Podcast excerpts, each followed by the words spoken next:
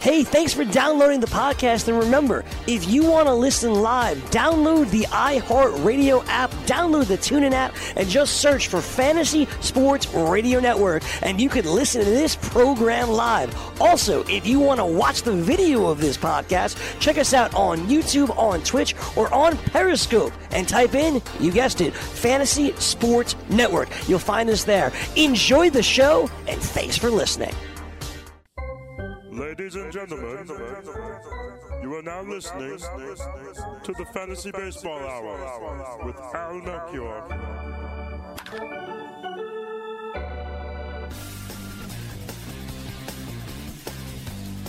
Welcome, everybody, and TGIF to you. This is the Fantasy Baseball Hour, the real second half edition. Because I think I called yesterday's on Nando's, Nando Tuesday, Nando Thursday.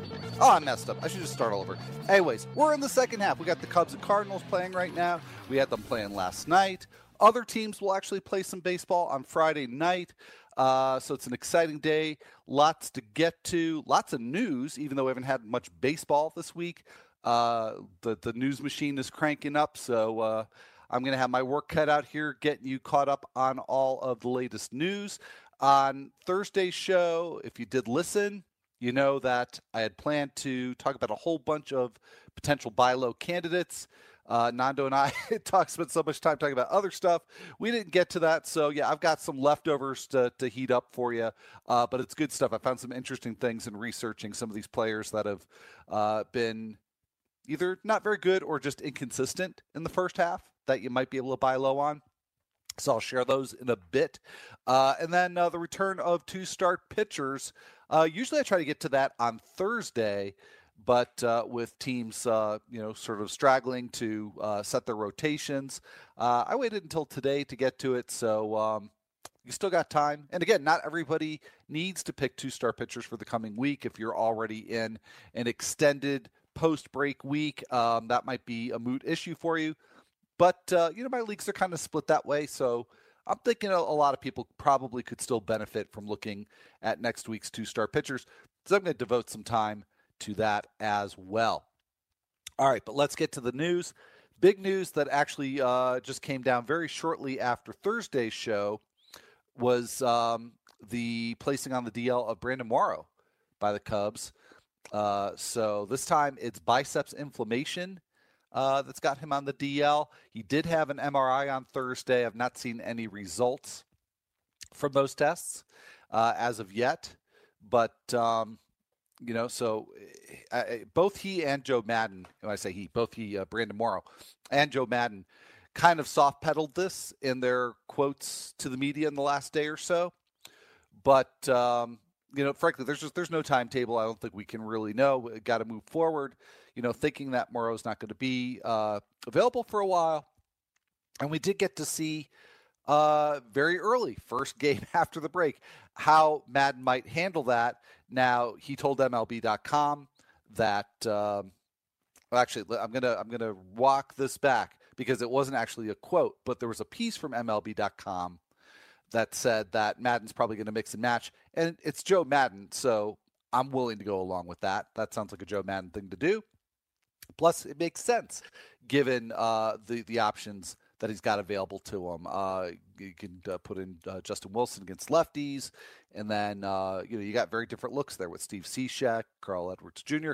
But on Thursday night, it was actually Pedro Strop who certainly is worthy uh, of closing some games, definitely has a good skill set. So he got a one out save coming in for Carl Edwards Jr., who got the last out in the eighth and then the first couple of outs in the ninth, but gave up uh, an RBI single that brought the lead from four runs to three runs. So Maddon brought in Strop to get the last out.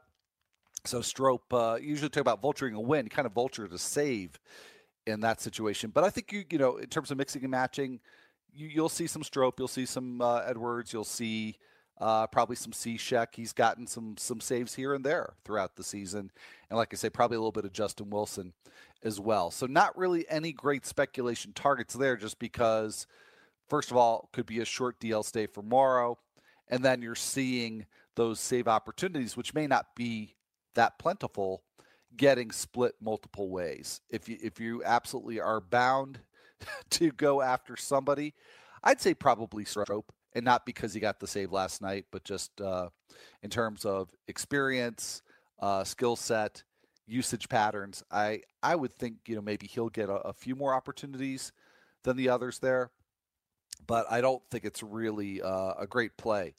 Um, I think you're probably better off actually going after Kirby Yates. And Nando and I talked about that San Diego situation in a lot of detail on Thursday show. So I'm, I'm certainly not just going to go and regurgitate all that. But uh, Yates is drawing some trade interest. You would expect. I don't know how long he's going to be for the closer's role in San Diego, but I would expect he has it for the time being. Uh, you can certainly handcuff him with Craig Stammen. Uh, but, uh, you know, I actually like that play a little bit better than trying to go after one of the Cubs guys because at least Yates, I think, you know, for a week or two, uh, probably not two, come to think of it, because the the the deadline is creeping up on us. It's just 11 days away, but you know, could be a post deadline deal. Um, anyways, the point just being that I think Yates is not a great pickup, but probably better than trying to figure out which of the Cubs relievers are going to get saves while while Morrow is out.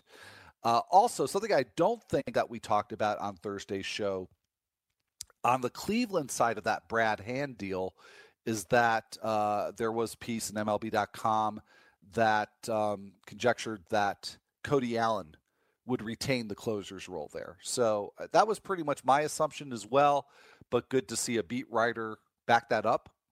Although I did not see any quotes directly from Terry Francona or anybody in the organization and the Indians organization really confirming that. But I think for now, it's safe to keep Cody Allen. I also feel like it's premature to drop Brad Hand uh, because, as I made the argument on Thursday show, I think Hand is the better reliever. Allen has struggled, and I think if he continues on that trajectory, that it wouldn't, you know, wouldn't be impossible, certainly, or inconceivable. And it sort of reminds me of the situation with the Marlins when they acquired Fernando Rodney I believe that was two seasons ago. And um, they said that uh, AJ Ramos was going to continue to be the closer. And I think it took like maybe a week before uh, Ramos had a couple of struggles, and and then uh, Rodney was there, and he came in and, and he kind of took the job and ran with it. So I think you could have that situation in Cleveland where Brad Hand uh, comes in and takes over the job. And by the way, uh, you know, don't forget Andrew Miller. He's on a rehab assignment he could be back within a, uh, a, couple weeks or maybe a few weeks. I'm not exactly sure what the timetable is. I don't think there really is one right now, but I do think we see Andrew Miller back there probably at some point in August, and he he becomes a part of that mix as well. So I think you just got to hold with everybody involved. But for the time being, yes, you should probably expect Cody Allen to get the bulk of the saves. There was also a report again from MLB.com that the Rangers are receiving some uh, trade interest on Keone Kela. And there was a different report that Nando and I talked about on Thursday's show saying that they were unlikely to trade Kela. I believe the, the specific term I used to describe that was crazy pants. that Kela is one of the, the more, um, I think, valuable pieces that the Rangers have to deal, and they need to start the rebuild. So now we do have some reporting that the Rangers are receiving some interest on Kela and are open to trading him, as well as Jake Diekman. And also to just briefly switch away from bullpens, Jurickson Profar. And that makes a whole lot of sense because there, you know, you have somebody who's, you know, very young and, and could have value uh, for a team, you know, much more probably than than somebody like Adrian Beltre, just as an example, or Shin-Soo Choo. Uh, so that was kind of an interesting uh, piece of reporting there that uh, Jurickson Profar might be on the trade block. Anyhow, to, just to get back to Kela and Diekman, if those two are gone, that absolutely clears the way then for Jose Leclerc. I think the only other pitcher I could think of that might usurp that role would be Chris Martin. Uh, he's been hurt. I don't know what the timetable is for him. Uh, so I, uh, in one league, today, and I'm going to pursue some others over the weekend. But one league have already put in a bid on Jose Leclerc. Uh, I just I love the skill set. Yes, he has really poor control, but he also induces a lot of soft contact. One of the best pitchers in the majors in that regard.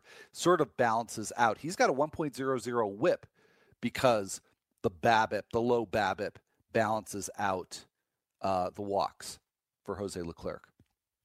Anyways, enough closer talk, at least for now. Gary Sanchez has been activated, and over on the other side of town, Yoenis Cespedes has been activated and uh, will be available for tonight's game. So that both of those moves were expected, but they have been made. Terry Francona says, uh, according to MLB.com, that Edwin Encarnacion is quote unquote all good after he got hit on uh, the hand by a pitch last Sunday. However, they have called up Yandy Diaz. Sounds like just for some insurance uh, for uh, for the weekend, but sounds like uh, Encarnacion should be good. But we should just monitor that one day by day for now. And very good news for Shohei Ohtani. You may recall earlier this week that I had mentioned a report that he was um, going to be checked out. Uh, don't remember if it was Wednesday or Thursday, to be honest with you, but earlier this week, uh, Ohtani was scheduled to be checked out. He was checked out, and he has been cleared to throw again. So there's no timetable for him in terms of when he's going to pitch again in the majors, but it looks like at least it's a possibility you might get some innings from Shohei Ohtani before the end of the season. So that is great, exciting news. According to 670 The Score, Cubs pitching coach Jim Hickey says that Darvish is weeks away from a return. And if you recall, right before the break, or not too long before the break, there were all sorts of conflicting reports about Darvish's timetable, but some being very optimistic that he was days away from returning. Uh, so now it's it's it's down to weeks, and time is ticking uh, for you, Darvish, to to help us in fantasy this year. The uh, Cardinals may be looking to trade Jose Martinez, according to the St. Louis Post Dispatch. Let's uh, definitely free Jose Martinez because he's pretty much lost his job, lost his starting role. Uh, offensively, had a very good first half. So uh, we fancy owners certainly would like to see him go somewhere where uh, he can get some playing time, perhaps in the American League.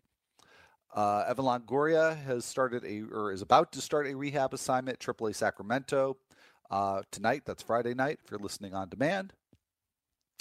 According to 929 The Game in Atlanta, Luis Gohara uh, is an option to start for the Braves on Tuesday against the Marlins. That's actually been rumored for quite a while now. However, he did make a start on Thursday night uh, for AAA Gwinnett. Didn't go very well. Gave up seven hits in four and a third innings, four earned runs. Uh, so that's maybe opened the door for Max Fried, who made a rehab start on Wednesday and tossed four and two thirds scoreless and hitless innings. So basically, I think you're looking at Fried or Gohara uh, on Tuesday for the Braves. So definitely track that one over the weekend. The uh, Royals have placed Adalberto Mondesi on the family medical emergency list.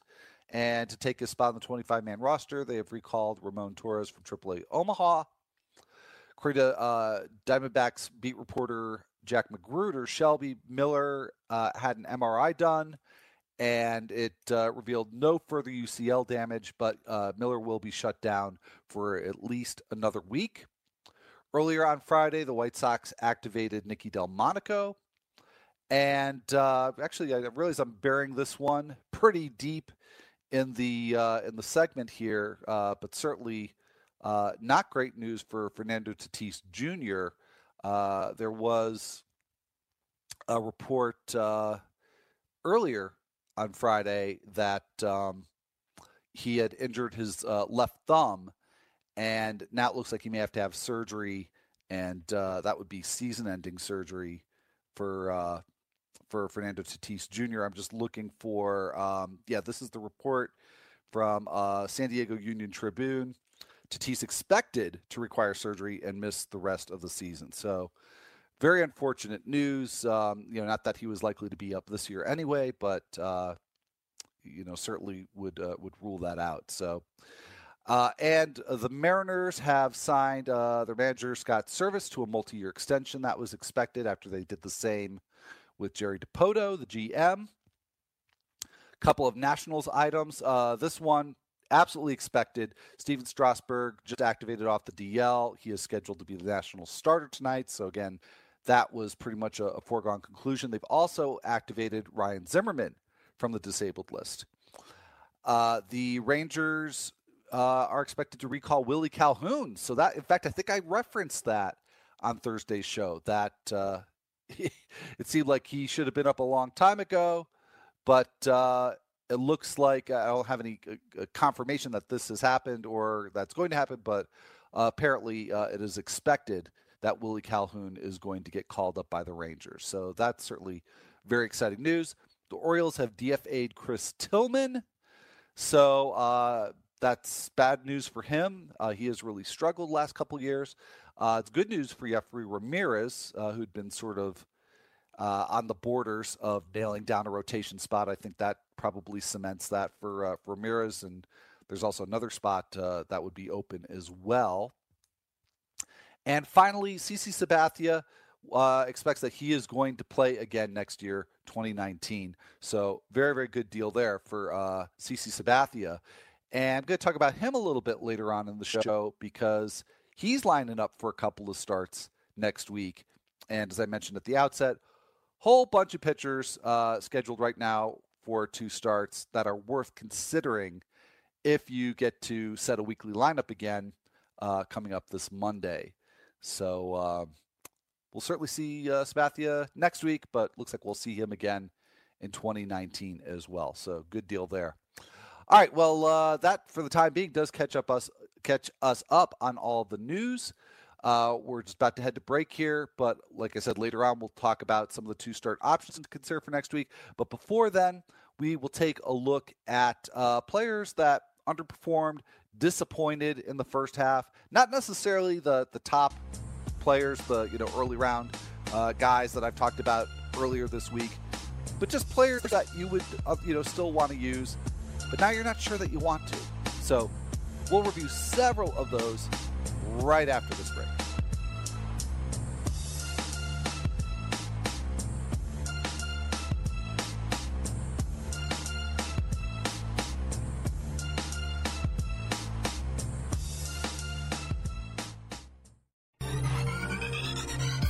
Did you know that you can listen to this show live on the award winning Fantasy Sports Radio Network?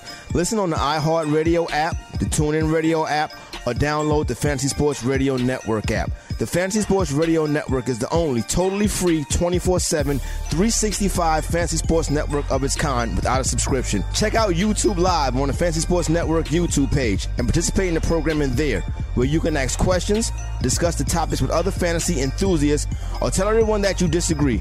Call into your favorite show and ask your question. The number is 844 84 FNTSY. That's 844 843 6879. The Fantasy Sports Radio Network, your free fantasy source 24 hours a day.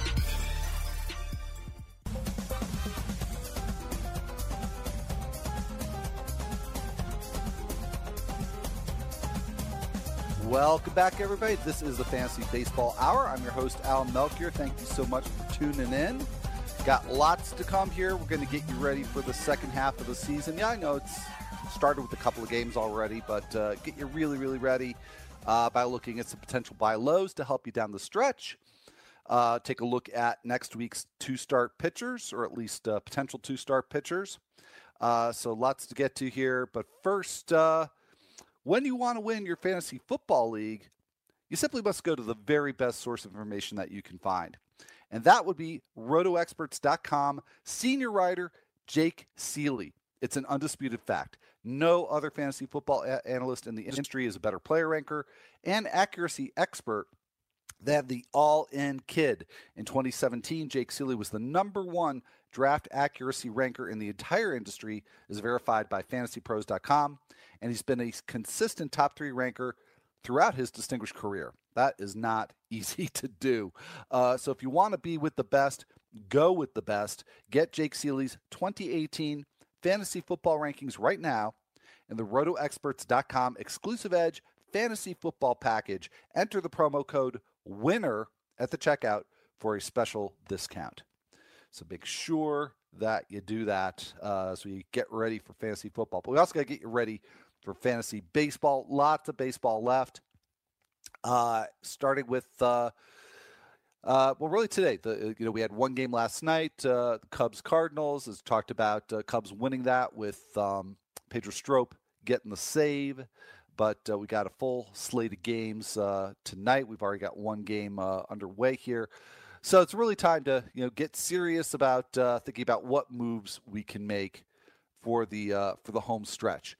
So, number of players, both hitters and pitchers, that look like they could be some some buy low candidates. I'm going to start with a few pitchers, and among that group, I want to start with David Price because yeah, I, I don't I'm not even sure he'd be viewed as a buy low. He has had such an odd, quirky season with ups and downs, uh, a terrible stretch followed by the revelation that he had tar- uh, carpal tunnel syndrome, and then after that he was, you know, the the vintage David Price all over again and then really just sputtering into the All Star break with uh, three not very good starts and one truly bad start against the Yankees. But none of the three were really good starts.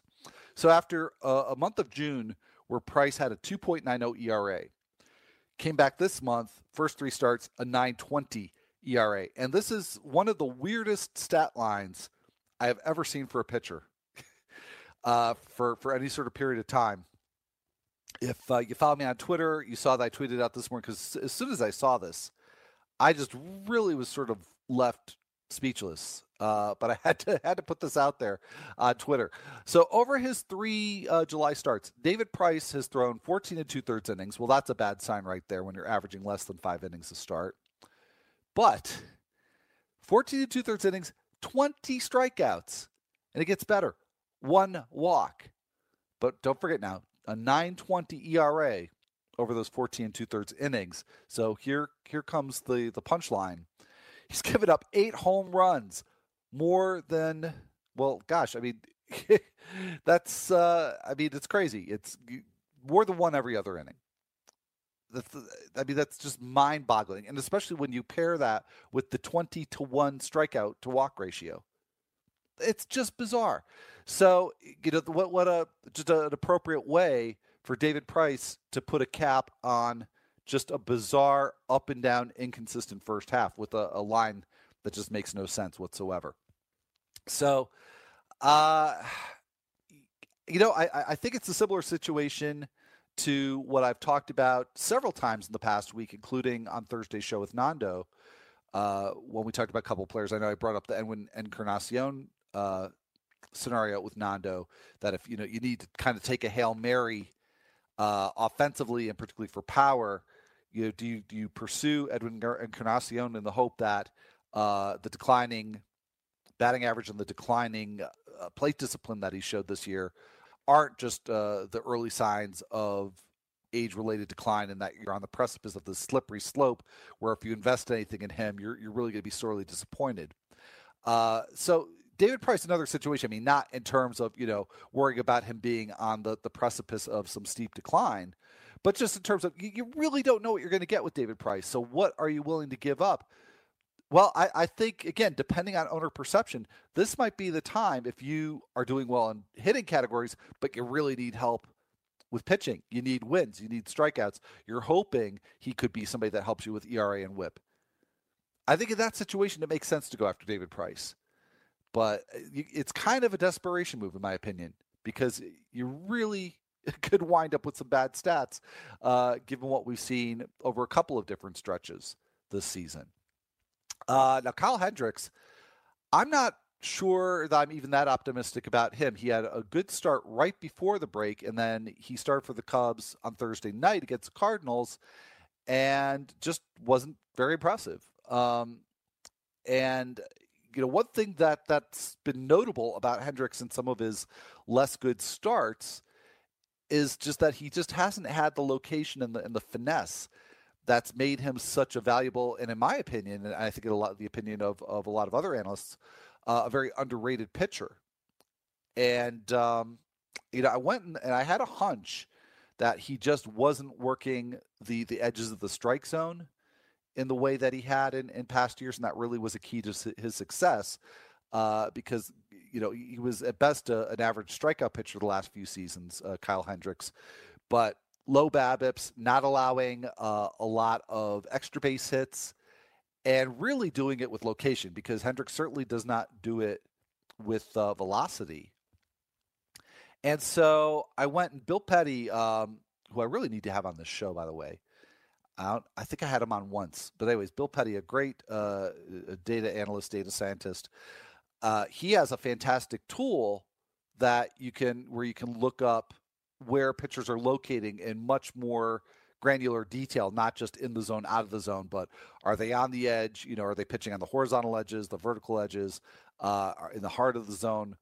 And um, so I went to this uh, online tool to look up Kyle Hendricks's stats over his career.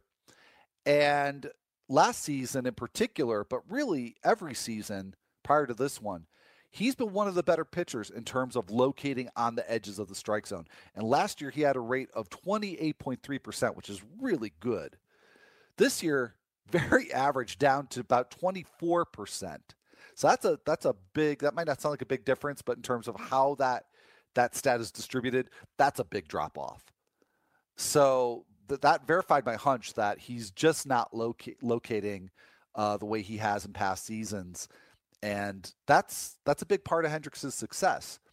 So yeah, I I'd be very loath to buy low on Hendricks at this point, and I do own him in some leagues. And I, you know, I've been reluctant to even start him at this point. I'm not sure I could do with him. Maybe somebody else wants to buy low on Hendricks, or at least try to, and maybe see what what I can get for him. Uh, Dylan Bundy. I had an interesting conversation with somebody uh, last couple of days about Dylan Bundy because he has been rumored to be traded. On the surface, that would seem to be a really good thing. Uh, to leave Baltimore, an offense that's probably going to struggle more than it already has with the loss of Manny Machado, uh, leave a bad ballpark for a pitcher, leave a bad division for a pitcher. So, as much as Bundy has really struggled with the long ball to the point where it, it sort of neutralizes the benefit you get from him as a strikeout pitcher, you know, I've thought, okay, is does it make sense to hold Dylan Bundy right now, um, in the, in the hopes that he gets traded? So, in preparing for the show today, I wanted to revisit that question and look at how he is done in venues besides Camden Yards because he's given up a whole ton of, ton of homers there as you would expect.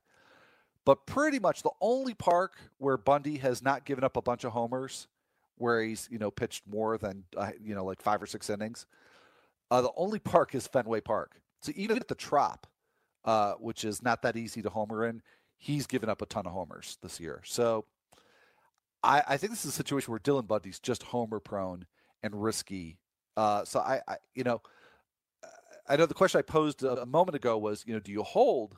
And I guess maybe, you know, unless it's a very shallow league, you hold and see what happens. But I think if it's a question of do you want to trade for Dylan Bundy if you don't have him, I'm not interested. I don't think it's a good idea. And uh, while I continue on my parade of negativity here, uh, Rich Hill seems like somebody that potentially you could buy low on. But the thing is, the, the one thing that he continues to do really well is get strikeouts on a per inning basis. And there's all the risks uh, that are still out there in terms of blister issue or health concerns just in general. But I don't know how Rich Hill is even going to continue getting strikeouts, really, given his trends, because he's allowing quite a bit more contact this year uh, that he's done the last couple of years. And um, he's getting more swings on pitches that are out of the zone and he's a control pitcher, so that's going to hurt him less than a lot of other pitchers. But you know, the control is not quite up to the level it's been the last couple of seasons. So, uh, yeah, I don't love those trends for Rich Hill, and I'm wondering if maybe the K rate he's got is just a little bit of a mirage, and if that's gone, then there's really not much to recommend him. So I'll add Hill to the the growing pile here of pitchers that I'm not really interested in trying to to trade for uh, to to boost myself in the in the second half. So let, let's try Sean Manaea, uh, just not getting strikeouts. I think there's an argument to get Manaea if you don't need the strikeouts because good control could be very good for WHIP. Um, could go could be very efficient in that he's allowing a, con- a lot of uh, contact and just kind of working through the lineup quickly. Uh, so you know, for a points league, I actually think he's a good buy candidate. In Roto, unless you're just really not looking for strikeouts, uh, I think you pass. And he and whatever format you get him in, I think you do need to avoid him with really tough matchups, given how contact prone he's in. Julio Teheran, I'd say he's another one I'm not too interested in, but I just do want to point out this trend. This is just this is strange. For uh, the, his last nine starts, Teheran's pitched in the strike zone just 36% of the time. That's really low and really not good. And the only thing worse than that is if he was having that kind of bad control and not getting very many swings outside of the strike zone. And you guessed it, he's got a 26% swing rate on pitches that are out of the strike zone. That's a terrible combination. So, in a way, he's really lucky that over that nine start stretch, Teheran's got a 3.83 ERA and he's been helped a lot. He's got a 198 BABIP. So maybe this is just a case of being effectively wild, uh, where you know he's just so all over the place that he's getting some some bad contact. Although that low O swing rate kind of makes you doubt that explanation. So it looks pretty sketchy to me. Uh, and if you actually have an opportunity, maybe to trade Teheran, that might be a good thing. Uh, I wrote about both Chase Anderson and Luke Weaver uh, let's see, what did I do this? Yeah, back on Tuesday for Rotographs for my uh, two good starts, two bad starts series. Anderson's the one with the two bad starts going into the break. Luke Weaver, the two good starts. And yeah, with Anderson, it's just way too much inconsistency, too much bad outweighing the good. So I don't view him as a good buy low candidate. Luke Weaver, on the other hand, I'm actually kind of encouraged about. He's had a four start stretch where he has, unlike Julio Teheran, he's been getting more swings outside of the zone. He's got the Cubs on Saturday. Uh, if you're not particularly into taking risks, maybe you wait and see how he does against the Cubs. Although if he does really well, maybe that's going to make him more expensive. So think about maybe make, making a play for Luke Weaver right now before that start and, and taking uh, what might be a low cost gamble. Uh, so I've got a few hitters that I want to talk about as well see if I'm any more optimistic about the hitters than I was the pitchers. Uh, but before I do that, just a reminder that we are giving away more World Series tickets here on FNTSY Sports Radio Network. And this time, it's going to be to the winner of free DFS baseball contests. The contests are sponsored by DKMS, who are looking for your help in the fight against blood cancer. For many patients, a bone marrow transplant is the best chance for survival while 30% of patients can find a matching donor in their families, 70%, or nearly 14,000 people each year, must rely on a benevolent stranger to step up and donate. So find out how you can help the cause and at the same time win 2018 World Series tickets playing free daily fantasy baseball by going to da- dailyroto.com slash DKMS. That's dailyroto.com slash DKMS. It's your ticket to the World Series and someone's ticket to life. So let's take a look at a few hitters that maybe you can get on the cheap and see if it's even worth it. Uh, probably a good place to start here is Eric Hosmer, who uh, has been overall a disappointment in his first year with the Padres. But let's keep some perspective here because he actually was just fine through about the end of May. Nothing really wrong with the stats for Eric Hosmer. He just had a miserable, miserable June. And unfortunately, that has now spilled over into what is so far a miserable, miserable July. But I, I still think uh, it, it, feels like we've seen this from Hosmer before, where he could be kind of streaky. And I, you know, again, maybe if it was more of an Encarnacion type situation that he was older, that maybe I'd say, well, maybe this is a sign that this is the beginning of the end. But I, I just think that that's not a, a, a good perspective uh, on, on Hosmer, not one that's likely to be accurate. So I do think Eric Hosmer is actually a good buy low. Uh, it sort of depends on what your needs are too. I, you know, if it's for power, even at his best, he's not necessarily going to be a huge impact player over less than half of a season. But you know, if you need batting average and some run production, Probably could get him very cheap right now, I would think. Uh, for steals, how about Delino DeShields? Kind of a similar story there. just a, a, bad July in particular has really, really dragged down his batting average and his uh, stolen base pace. And the, the worry I have with DeShields, and something similar to what Nando brought up, I don't remember which player he was talking about. Uh, you all, if you listen, you probably remember. But, uh, you know, if, if the Rangers are going to sell, and I would think that they would, I don't know what that's going to do to morale. I don't know, you know, if that's going to put too much weight on the shoulders of the, the players that remain behind. Uh, that's the only thing I worry about with with DeShields, and you know that to me, like all that kind of stuff, you know, with morale and and sort of the the the psychology aspect of it. That's just you know that's something we just can't really get insight uh, into. So it really could go any way there with with DeShields, but I, I again I think the the track record supports the idea that he's a good buy low. Sal Perez, I've already talked about in the past. Uh, the plate discipline trends are just terrible for him. I would not buy low on Perez. And Michael Conforto, that's a tough one too, because it's certainly easy to buy into the the explanation that he's not hit that well because he's not his shoulder's not fully healed.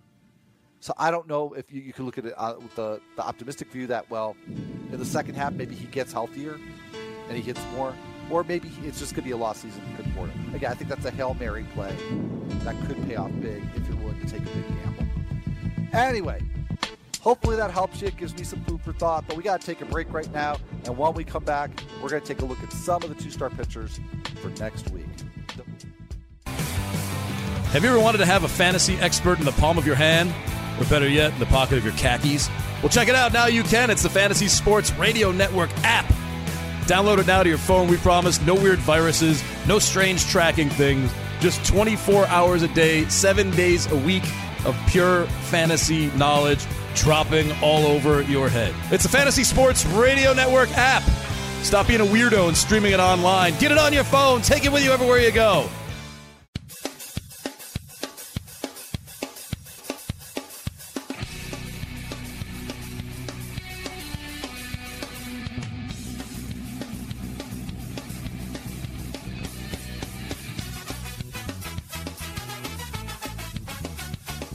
Welcome back, everybody. You are listening to the Fantasy Baseball Hour. I'm your host, Al Melchior. Thanks for tuning in.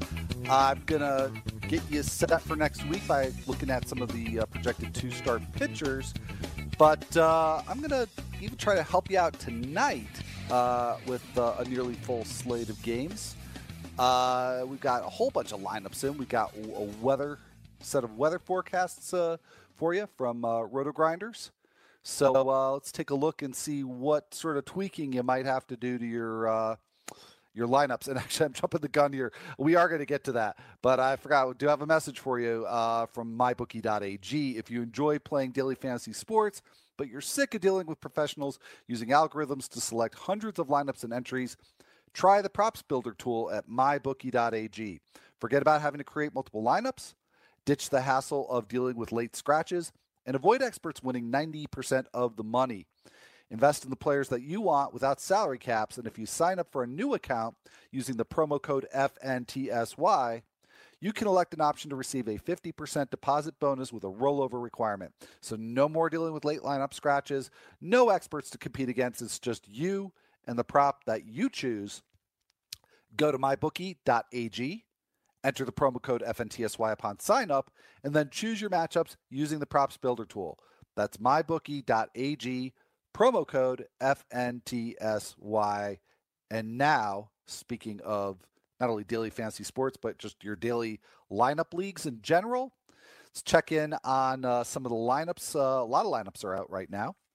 So we've got lineups for both the Braves and the Nationals. Uh, this could be Anibal Sanchez and Stephen Strasburg.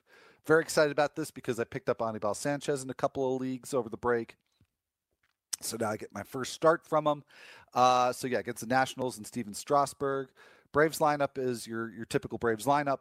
Nationals, uh, just a note here with Ryan Zimmerman uh, activated off the DL that uh, it is going to be Matt Adams getting the start at first base for the Nats. I did talk about a few days back wondering how they're going to handle that situation. Obviously, the longer term, we're, we're still going to have to wait and see. But at least for tonight against Anibal Sanchez, it's going to be Matt Adams playing first base and batting sixth. We've got uh, Yankees hosting the Mets. Noah Syndergaard and Domingo Germán. Pretty much a normal uh, Yankees lineup. Of course, we don't have uh, Gleyber Torres back yet from his uh, rehab stint. So you got Neil Walker batting ninth and playing second base. Lot, no lineups yet for Padres Phillies. That's Clayton Richard and Jake Arrieta.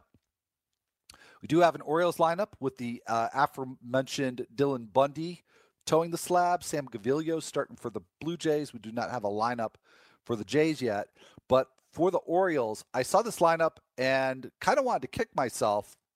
Uh, it's an overreaction, but I had the discussion with Nando Di Fino on the show yesterday. Nando was actually the one to bring it up because he scoured the uh, the Orioles farm to see who might be called up and fill the uh, the gaping void left by Manny Machado. And so, as expected, Tim Beckham is now the shortstop. He's leading off and playing short.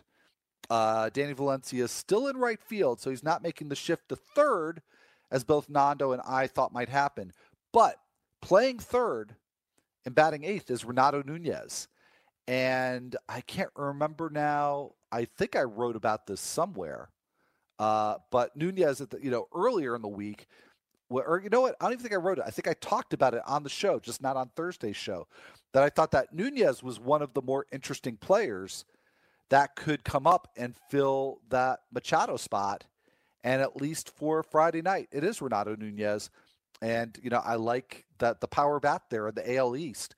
I think there's some potential there. So I'm going to go out and see if I can get Renato Nunez in some of my uh, deeper leagues. Anyhow, moving on here. We got Red Sox at Tigers. David Price also mentioned and discussed in great detail earlier. And Matthew Boyd, also another interesting case here. Uh, Matthew Boyd um, coming off a, a, a, rough end of the first half, see if he can turn things around. Uh, we now have uh, lineups for both. Actually, the Detroit lineup just came in. So this is my first time seeing it, but looks like a, a pretty normal Tigers lineup.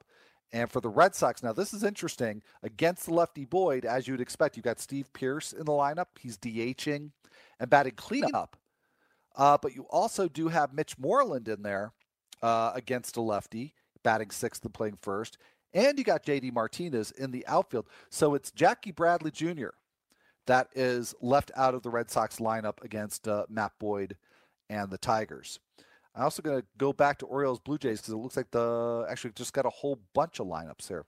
So take a quick gander at the Blue Jays lineup. I don't see anything there too interesting. Also, those Padres and Phillies lineups just came in. We've got Travis Jankowski leading off uh, and playing right field. So if you need some steals, there's uh, somebody that you can uh, try to uh, pick up or start. Uh, Phillies lineup looks to be pretty normal. Just seeing if there's any weirdness in the outfield. There's no Nick Williams, but it's against a lefty Clayton Richards, so that's actually not weird. Aaron Altherr batting sixth and playing right field. Uh, let's move on to Marlins Rays, Dan Straily and Nathan Eovaldi. And Garrett Cooper at first, uh, playing first base. Justin Bour DHing in the AL Park. And for the Rays, Ji-Man Choi batting fifth and DHing. That's interesting. Uh, looking, looking, looking. Don't see anything else there uh, to talk about. Pirates and Reds. No Pirates lineup just yet. Uh, Jameson Taillon and Tyler Mahle.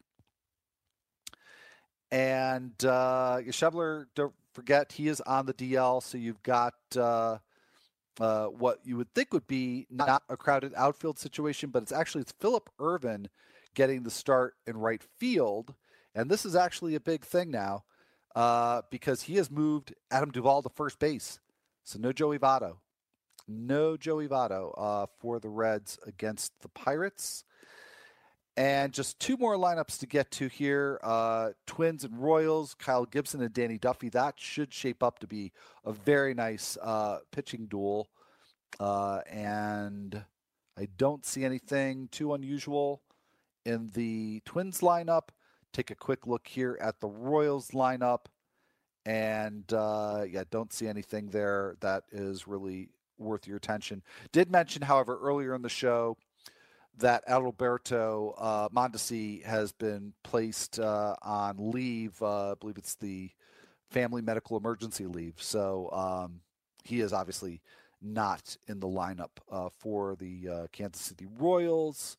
So Whit Merrifield at second in that one, and uh, Lucas Duda DHing.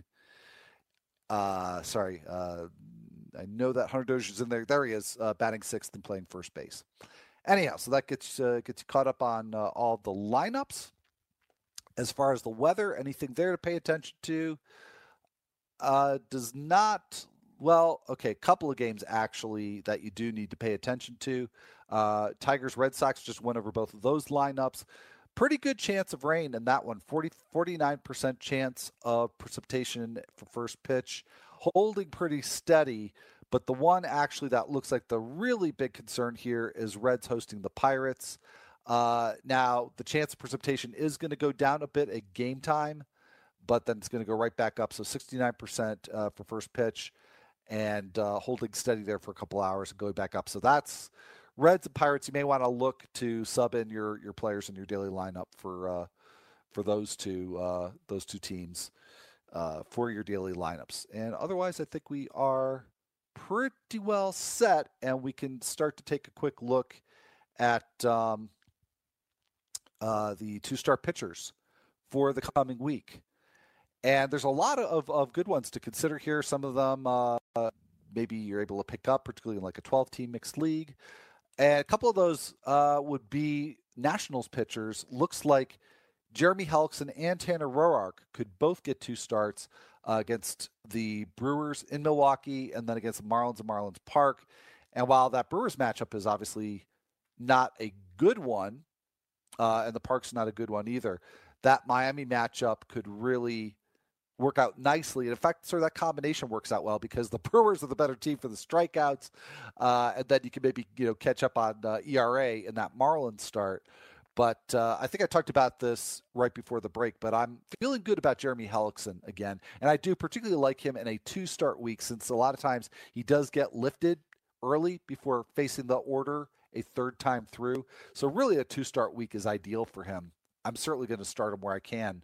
Tanner Roark, I'm just not trusting at all, uh, regardless of the matchup. So I think I'd pass there. And then for the Marlins, uh, they've got Jose Urena first against the Braves, but at home. And then, of course, that second start against the Nationals. And I like him. I think he's he's kind of sneaky good. I think he gets overlooked because it's the Marlins, and he did go an awfully long time the season before getting a win. And it's not a shock that of, of all the pitchers that would happen to, it would be a Marlins pitcher. But yeah, he's, he's one of these guys I really do like with two starts. You know, decent strikeout rate, decent walk rate. Um, gets a lot of pulled ground balls, which gives him some some BABIP help. So I, I, I do like Urena, not as much as Jeremy Hellickson, but I, I do like him as a somebody to look at. I already talked earlier about Julio Teheran.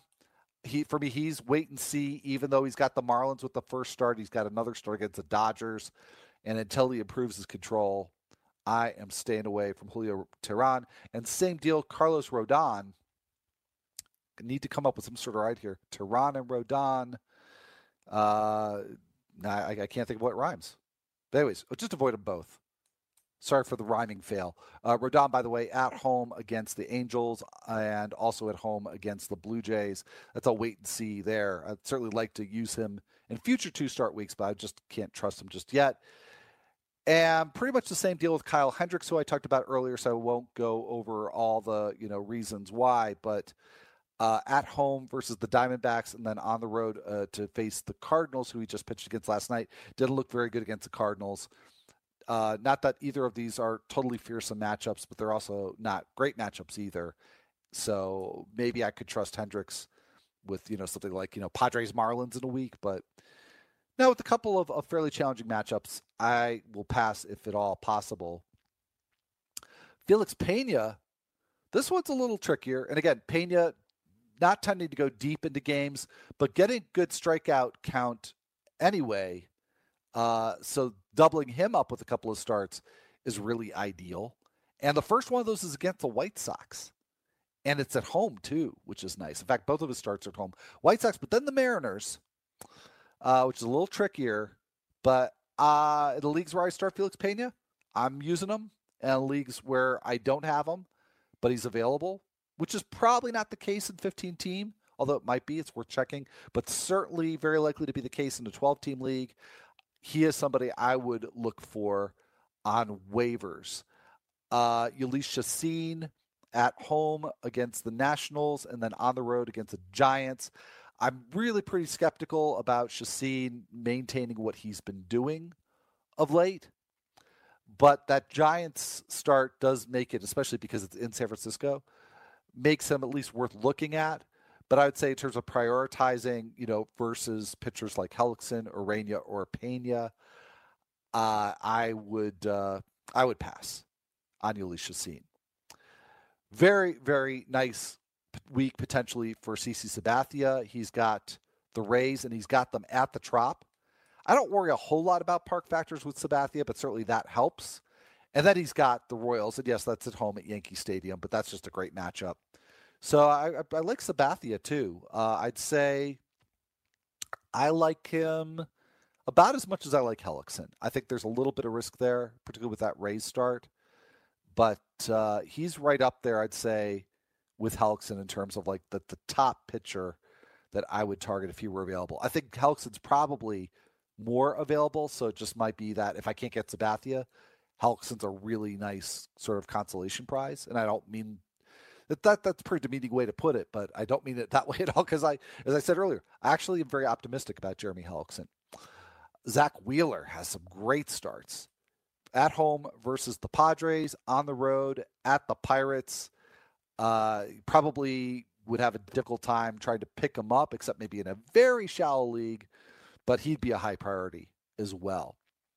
Joe Musgrove, I, I he's got the Mets, and I almost just to see the reactions because they crack me up. I almost want to put out a Twitter poll involving Musgrove pitching at the Mets next week. Uh, just you know, for people to say all the things that they say about the Mets. But uh, for me, that's actually not enough because his first start is against the Indians at Cleveland. And uh, I think I broke this down on a, on a fairly recent episode that Musgrove's just not getting that many ground balls lately. So that worries me, particularly against the Indians.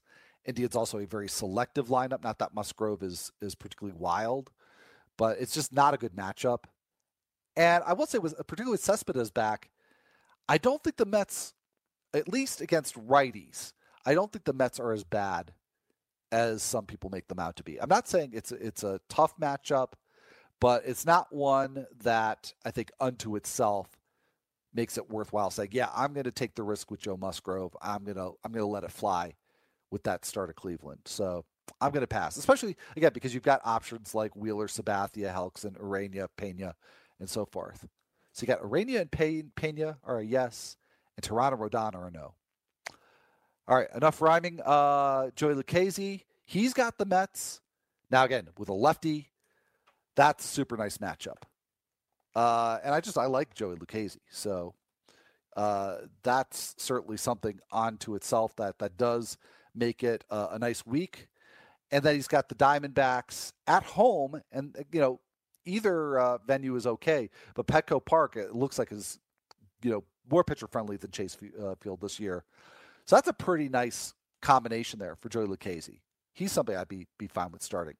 And then finally, Andrew Suarez. He's got the Mariners in Seattle, and then a home start against the Brewers. I don't think it's terrible, but I, I'm just I'm kind of on the fence about Suarez, and so I think some of the other really clearly good options that you have, Suarez would be way down my list, like seventh or eighth, in terms of somebody to go and, and pursue and actually try to pick up for the two starts. So you do have a lot of really good options this week. I understand not all of them are going to be on uh, waivers, but all you really need are, you know, probably one or two of them to really upgrade your rotation for the coming week. And I think, you know, between the likes of Hellickson and Pena um, and Urena in particular, I think those guys would be, and Lucchesi, uh, those guys probably available in a lot of leagues and worth uh, worth picking up if the others aren't available. So good luck. Good luck with your rotations. Good luck with your lineups tonight and for next week. I'll be back on Monday, and I hope you have a great weekend. Have some more fun watching baseball again. Take care, everyone.